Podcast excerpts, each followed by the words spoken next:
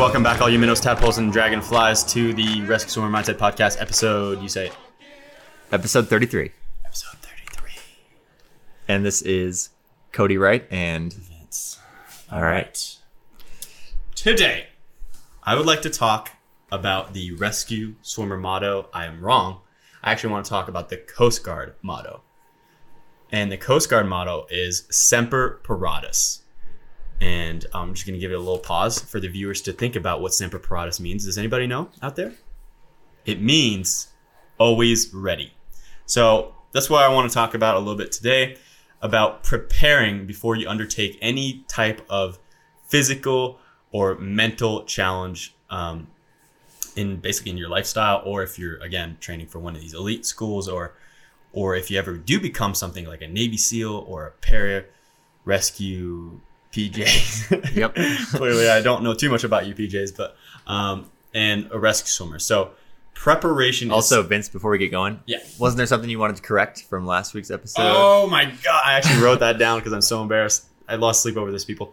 If you guys tuned in for our shark attack podcast, which I hope was entertaining for you all, Vincent had a little bit of a French Tourette's action that occurred where he described sharks as prey, when in fact, shark is a predator.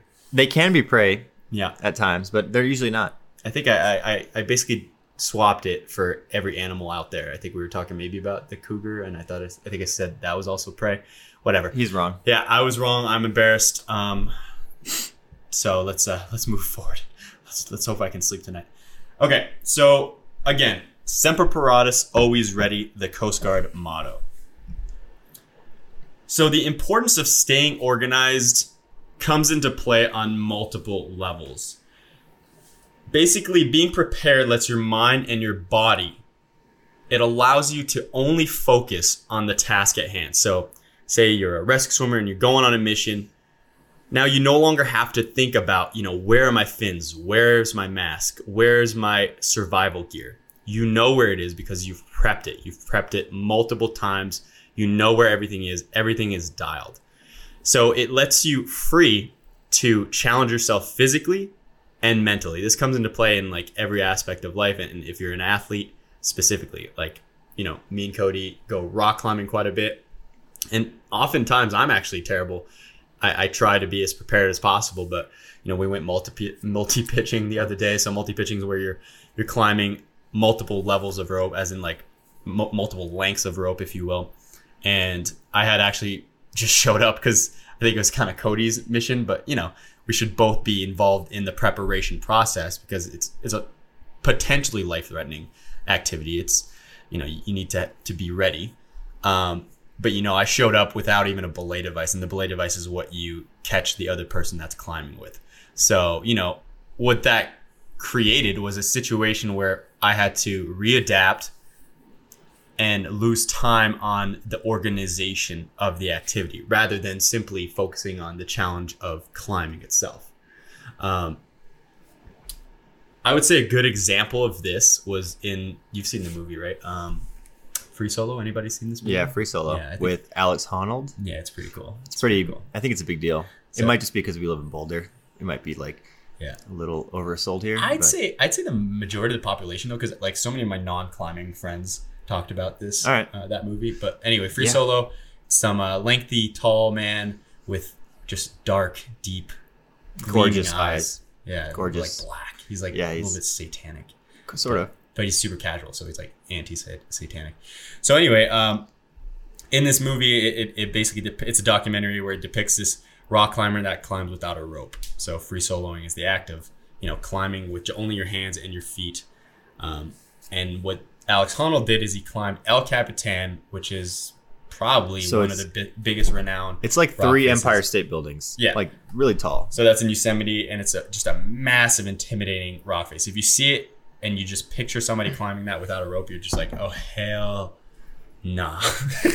Pretty scary. Yeah. So so he climbed this route called Freerider, and he described in the book how it was kind of interesting because he really did harp on that, the preparation part of it. So for him, it wasn't Well, let's start with the first part of this, which is like gear preparation, which is tremendously important if you're undertaking a physical activity that's going to be challenging to you. So for him, that came in the form of, all right, the morning he was going to climb El Capitan, he had his shoes ready and they were dialed. His shoes were like just worn out to the perfect amount that he needed for this climb.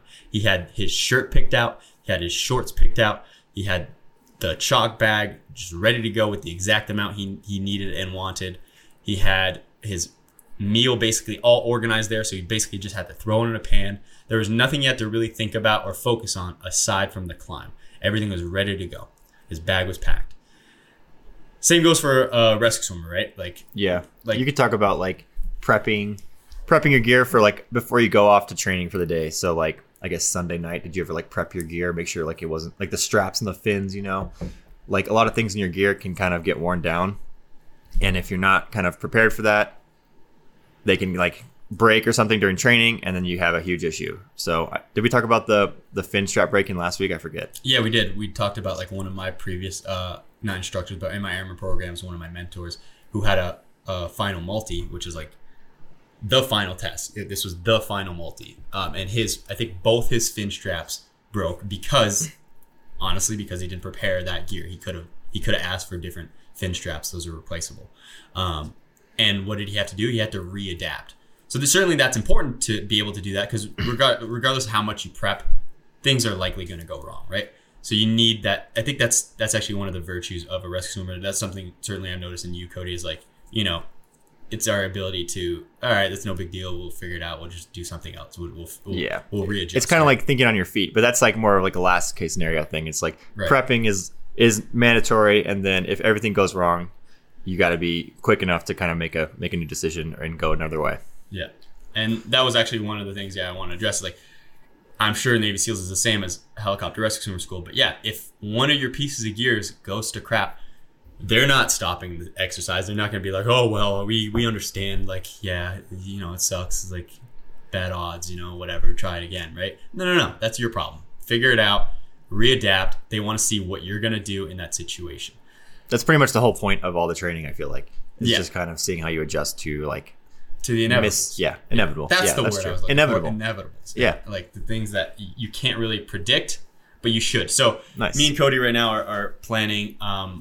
so there actually won't be the podcast will be released pretty soon. Yeah, but, we'll be kind of in the mountains when this comes out. Yeah, so I think I made it aware that I'm very passionate about film production. So I've organized a expedition between me and Cody where we're going to go out and we're going to shoot a short film based around fly fishing, but actually mostly climbing. So we're going to be doing some kind of pretty challenging climbing, you know, ascents, and we're gonna film that.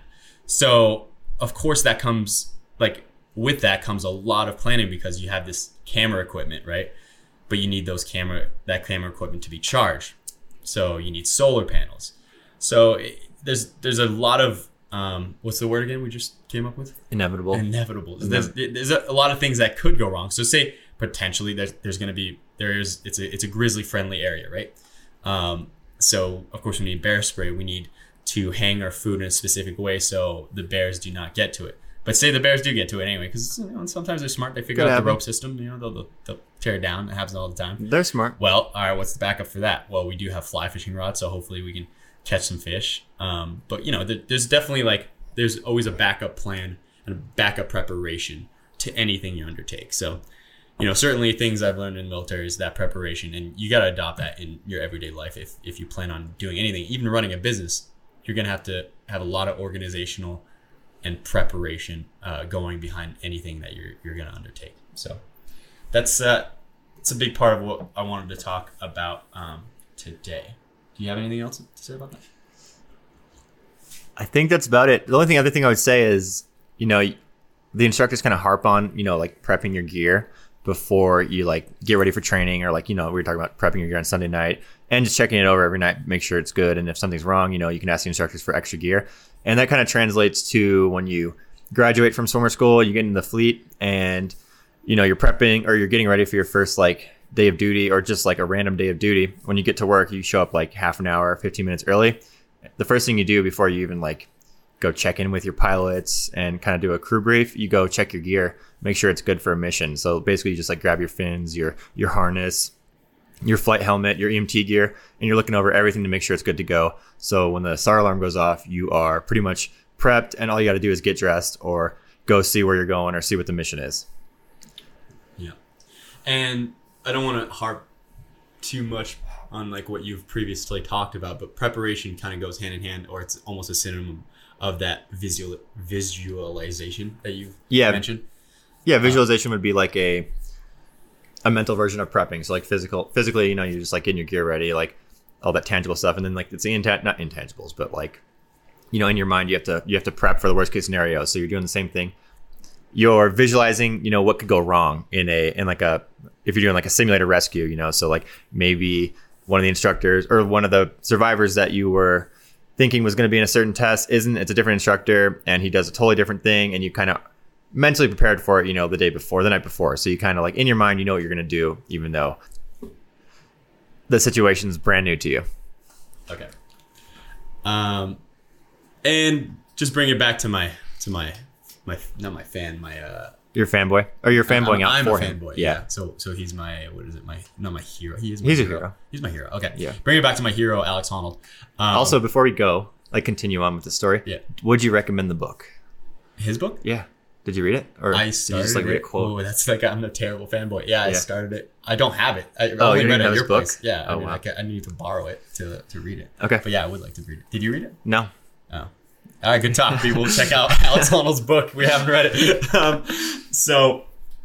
Bringing it back to the documentary, he talks about his preparation for this climb, because he actually attempted to climb a first time and bailed on it because he just didn't feel it. He didn't feel quite ready. There's something that like a feeling inside of him that was like, I shouldn't do this right now. So he went back, and for a whole other year, he prepared for it. He prepared by climbing the difficult parts, finding new like trajectories, but basically wrapping his mind around what it would feel like. So he would actively climb and look down and be like, oh, if I fell now, this is what I'm facing. This is the reality of it.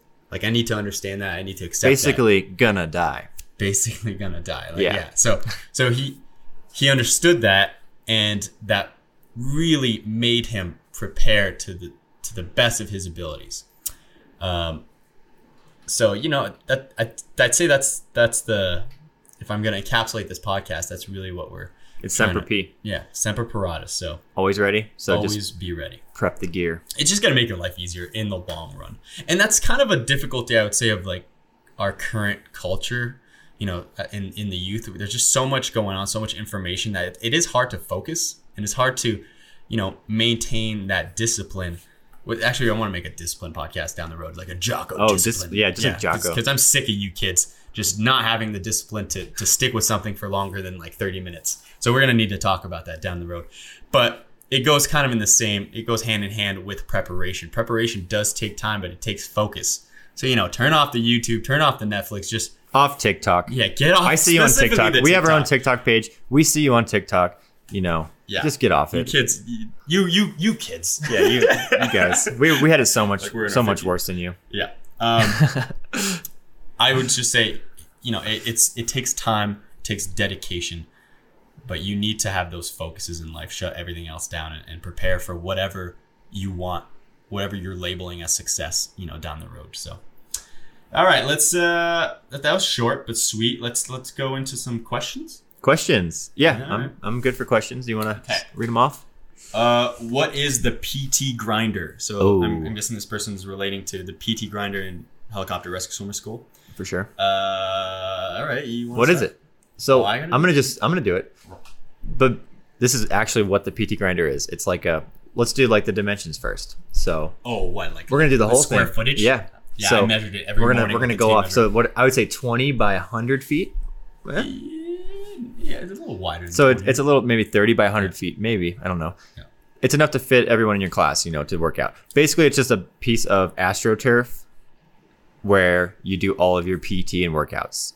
And that's and all now they actually have that, the hardcore pull-up bar system. There's pull-up bars. Badass, like pull-up bar, like opposing people, so you can like make eye contact with your competing airmen. Like, you know, you're a team, cool. So it's not competition, but you're like, dude, I'm not gonna quit. You're gonna quit? Yeah. What are you? I would do that for sure. Twitter? And you're like, you like give some winkies, you know, because yeah, it's funny. Sometimes it's funny, you know. Yeah. Also, like you're kind of backed up to the at the facility there. Behind you is Air Station Elizabeth City. That's cool. It's pretty cool. So you get see like C-130s and like the 60s taking off as you're working out. It's kind of a cool little motivation thing, you know. Yeah. But that's what it is. It's just the place you work out. And it's basically the first place you're going to meet the instructors when you show up at Elizabeth City. So typically there's like a senior person in the class that's been through a school, like the three-peat person or whatever. Yep. So they'll tell you guys like how to set up the grinder, as in you usually put a kettlebell, you put your water down in a specific way. You put usually the jump boxes. What do you call those? Like the I don't know what they. I always forget the name of those things. Yeah, those I know what you're talking about. Yeah, those like CrossFit like boxes. You gotta jump on. You just jump on them. So basically, you set all that up, right? So the workout area is ready, and then the instructors make you wait while you stand at attention, and the tensions just build, and you're like, oh god, what are they gonna be like? What are they gonna be like? And then I don't quite know how it actually starts off now because there's the airman program, there's like the preparatory program, but for us it was like game day when those instructors kicked the door open. It was like, legit. Yeah, they were pretty like, fun. What are they? What are, like what's the opposite of pop tall? Like push up? Lean and rest. Oh yeah, lean and rest. Yeah. So like they would kick that door open and like seven instructors would like bust out in all black and they would go like lean and rest, and you're just like oh my god, it's got real. Yeah. And then you got to do some things, and then they start yelling at you like your haircut's stupid, and like it's a little the first day. You're talking about the first day. Yeah. It's like kind of boot campy. Like I don't like your face, I don't like your attitude. It's actually like you're not gonna make it. It's kind of funny if you actually like zoom out, you know, and just think about it like that. It's kind of hilarious. Yeah, I would enjoy doing that. I think there was he's now a chief, but there was a petty officer who was at first second class, then he got promoted to a first while I was there. But I could not pronounce his, again, French Tourette's came into play. I could not pronounce his name for the life of me. His name was Kirkendall, but I would say Kirkendale. Like kind of like, it sounded like I was mocking him in a rednecky way. I was like, I bet I was at Kirkendall. And he was going, Kirkendall. And I was like, oh, geez. I bet I was at Kirkendall. And then I would just do it like 1 minute later. He's like, and then he would get in my face like, are you kidding me? I'm going to murder you in the pool. I just can't wait to get you underwater. And I was like, oh, yeah. Nice. Here's how like, we got like, along just fine. But, so that's certainly fun. So that's what the PT grinder is. Also, whoever's there now, please DM us. I'm curious if the log of integrity and discipline is still there. I don't know anything about it. Yeah, there was a log, you know, like basically the Navy SEALs have like a log where they used to lift it up or do sit-ups with it. So we had that too. But, you know, every morning when we would get to the PT grinder, we would just have like two different adjectives to describe the log, like the log of love and fortitude. Yeah. So the log of friendship and despair. So anyway, so that's the PT grinder. Question number 2. Somebody was curious about diets. I don't know if we foreshadowed this yet, but I'm actually going to have somebody that I've studied in university with who specialized in nutrition.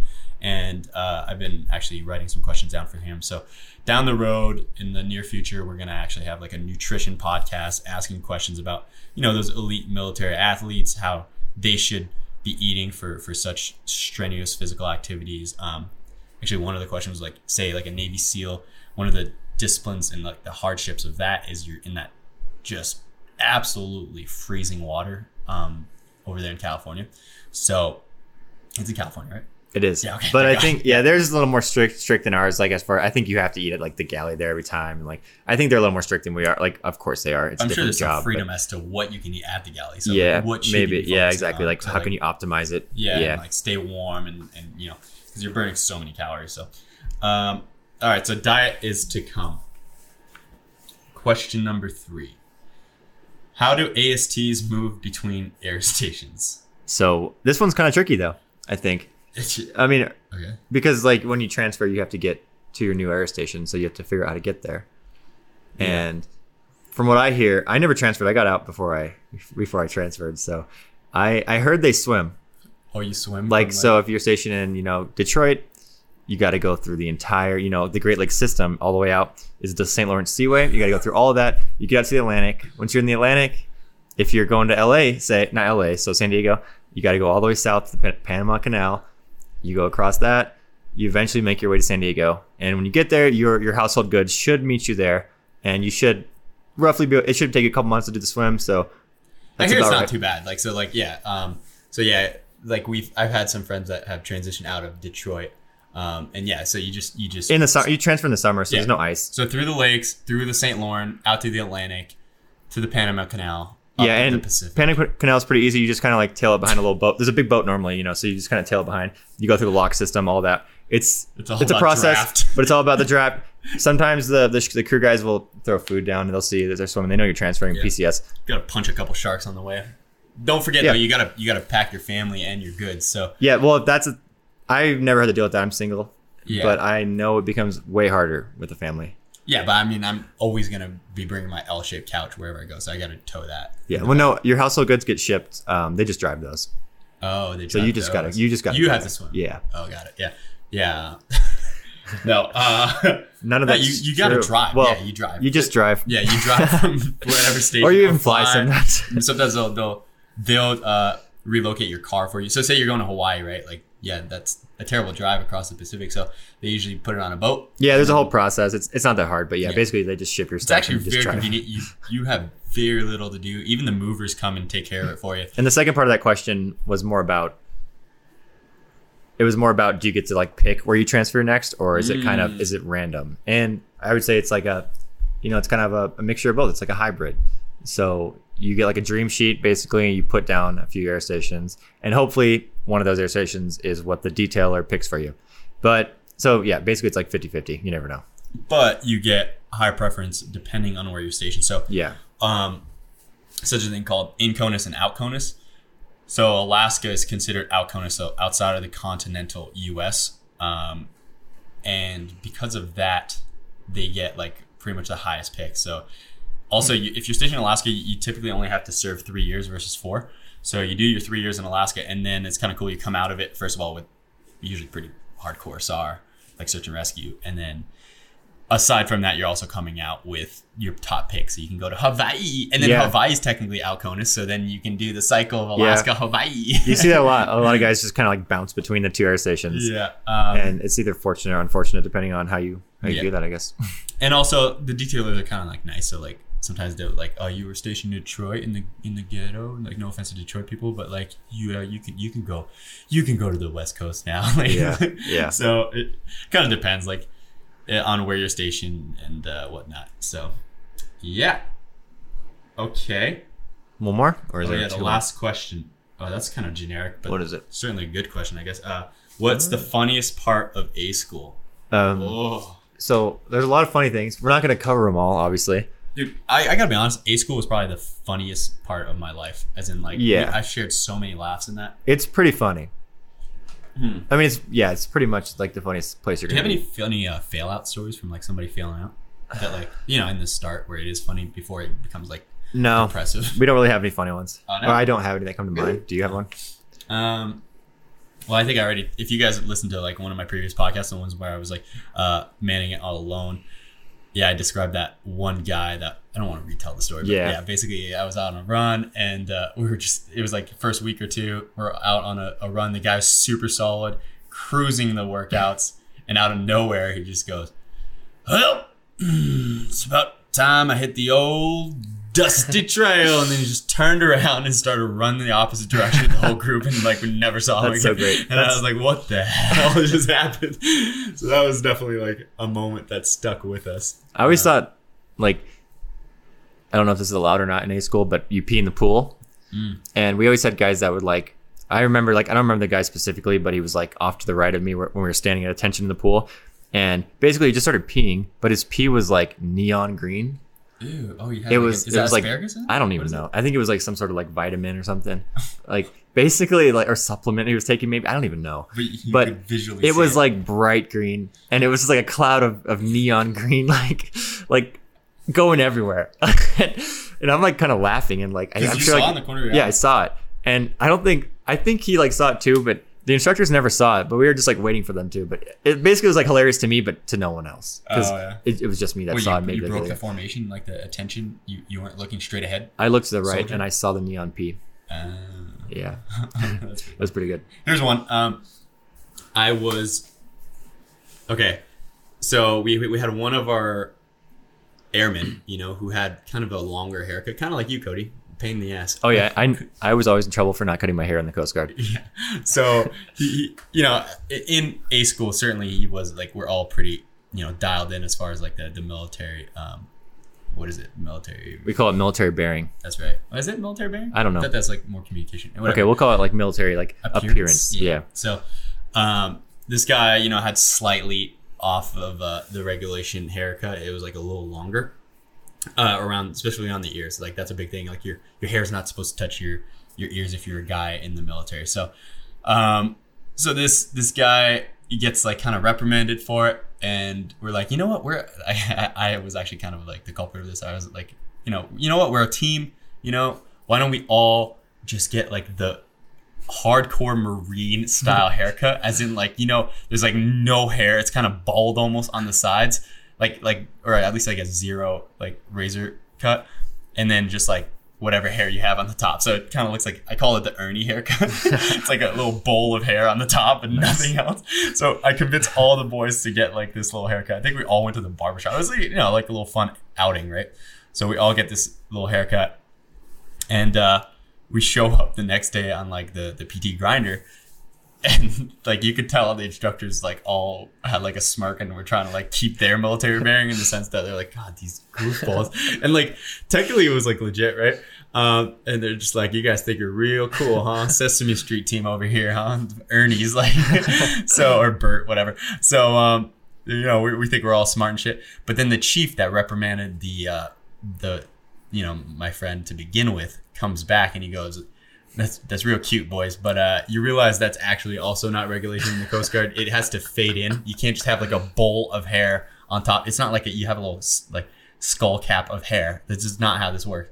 So we're like, oh, dang, he's actually right. Like that doesn't match the regulation. He goes, like, you guys all have to fix this now. And he like, of course, made us like do more exercises for it or whatever. So now I'm like a little frustrated. So I go back to the team. I'm like, all right, here's the deal, team. We messed up with the whole like high hair thing. So let's go with this new approach. Let's go with the shaved heads approach. And people are like, what do you mean? I go like, well, you know, I have a razor, very sharp. Let's go full on bald. Let's commit to the bald. And I was so like disciplined about it. I was like, I went to the Walmart and I got some like not balding cream, but like the make your hair glisten. Or, like, skull glisten. Nice. So we all like shave our heads raw. Right. And it took a little bit of convincing, because I think at this point we're like 7 in our class. Right. And like, you know, of course, it's like I'm sure you would be like, one of those. I would not want to be doing that. Like, there's like 2 out of the 7 or 3 out of the 7 that were like, hell no, I'm not shaving my head bald. I have gorgeous hair. There's no way I'm shaving my hair. But of course, like, you know how it is, like in a pack, right? You just got to convince like 2 or 3. And then like once like it's like a good part, then the others are like, dang, they got to do it. Yeah. And then there's the other guys. Right? Yeah. So I convinced like 2 of them or 3. And then, of course, the last followed. And so we went with this approach. We were like, we can't just, because it's winter. My section was in the winter, which is really nice. I highly recommend if you can do that at rescue school in the winter. So anyway, you know, it's cold. And now we're like, dude, we're going to get like hypothermia on our heads here. Not to mention, I think it'd be funnier if we showed up as a surprise in the pool with our shaved heads rather than like them seeing it immediately on the PT grinder. So we all put our, you know, regulation hats on, and we made a pact to make sure we keep it all on. So we're all going to keep our hats on during this like exercise. Like, so we're, you know, working out 3 hours, doing our PT. And they're like, all right, you know, get ready for a pool. So we go in the, you know, the locker room, change out, take our hats off. Like there's no instructors. We're just like, you know, like all giggling, really excited. And then, you know, they don't even look. Like you're usually in the hall and they'll open the door and they'll go like, all right, bring it out. So they don't even look at you. So we bring it out. And the instructors are all usually just sitting there on the benches, and they just have one after another, just bald airmen, just like look like a sickly airman, just walking out with the overhead light, just beaming off their heads like just headlights. We're just all trying to we're good enough that we kept our military bearing, and no smile, no nothing, just stone cold. Just these bald little this little troop. And then you could tell because you don't usually look at the instructors, right? You turn your back to them and you get an attention, and then until you get in the pool, and you could just hear half the instructor. It was just giggling in the back, and the chief, you could tell the chief was a little bit God damn it, these guys. It's technically nothing illegal, but they're really it's starting to piss us off. It's ridiculous. So, and to be fair to the chief, he had a great sense of humor. He goes so what, you guys are the Maroon 5 now or something? And I love that one of my, airman buddies was confident enough and quick-witted enough that immediately he just went, ooh, ooh, ooh, ooh, ooh, ooh. And then immediately I was when he stopped that song, they were just underwater down, or sprint down, underwater back, you guys suck. And we were just giggling underwater. It was so good. So yeah, it took a while for our hair to grow back, so that was definitely a memorable moment. Good times. Yeah, I think that's about it, right? Is that it for today's podcast? Yeah. All right. So again, we're going in the Wyoming Wind River Range area. So we're back in a week. Yep. Ish. Yeah. So look forward to the next pod. I think we got some good ideas. Yeah, we have some absolute gems coming. Yeah. So and I've addressed, I'm still gonna get Nate Feskey. I've gotten in touch with him. We just kind of gotta organize the audio so it's not terrible sounding for you guys, because he's he's not going to be present with us here in the studio. So, Nate Feskey again is a rescue swimmer who's got phenomenal cases. He's an ex-roommate to both of us. We both lived with Nate Feskey. Both lived with him. So, and he's kind of a southerner, so that makes things a little interesting. Yeah, and he's got a good storytelling ability, I'd say. And we also have other great podcasts coming up. So, yeah. And as always, if you enjoyed the podcast, go leave a rating and review on the Apple page. If you're interested in some of the products we have, we're not going to pitch the products today. We're just going to kind of tell you to go to rsmguide.com, go to the products tab and just look at what we got. Yep. But that is how you can support us, free podcast. So, if you're trying to learn more and grow as a military athlete or just as an athlete in general, check it out. And we got a lot of good programs and one coming up. Yeah. So, few weeks. So be on the lookout for that. Win the summer program. There's a link on there on the page. Yep. Great. All right. We should tune out. What's our tune out now? Yeah. Let's find a better one. I forgot what we did last week. I did oorah. You just did oorah. But I did it rogue, so. Yeah. Should we just do it together? Or should we just come up with something else? We could just sip our coffee into the mic. Just Well, I'm out of coffee. Oh. I'll just pretend. Okay. You ready? So, it's been a great episode, and tune in next time.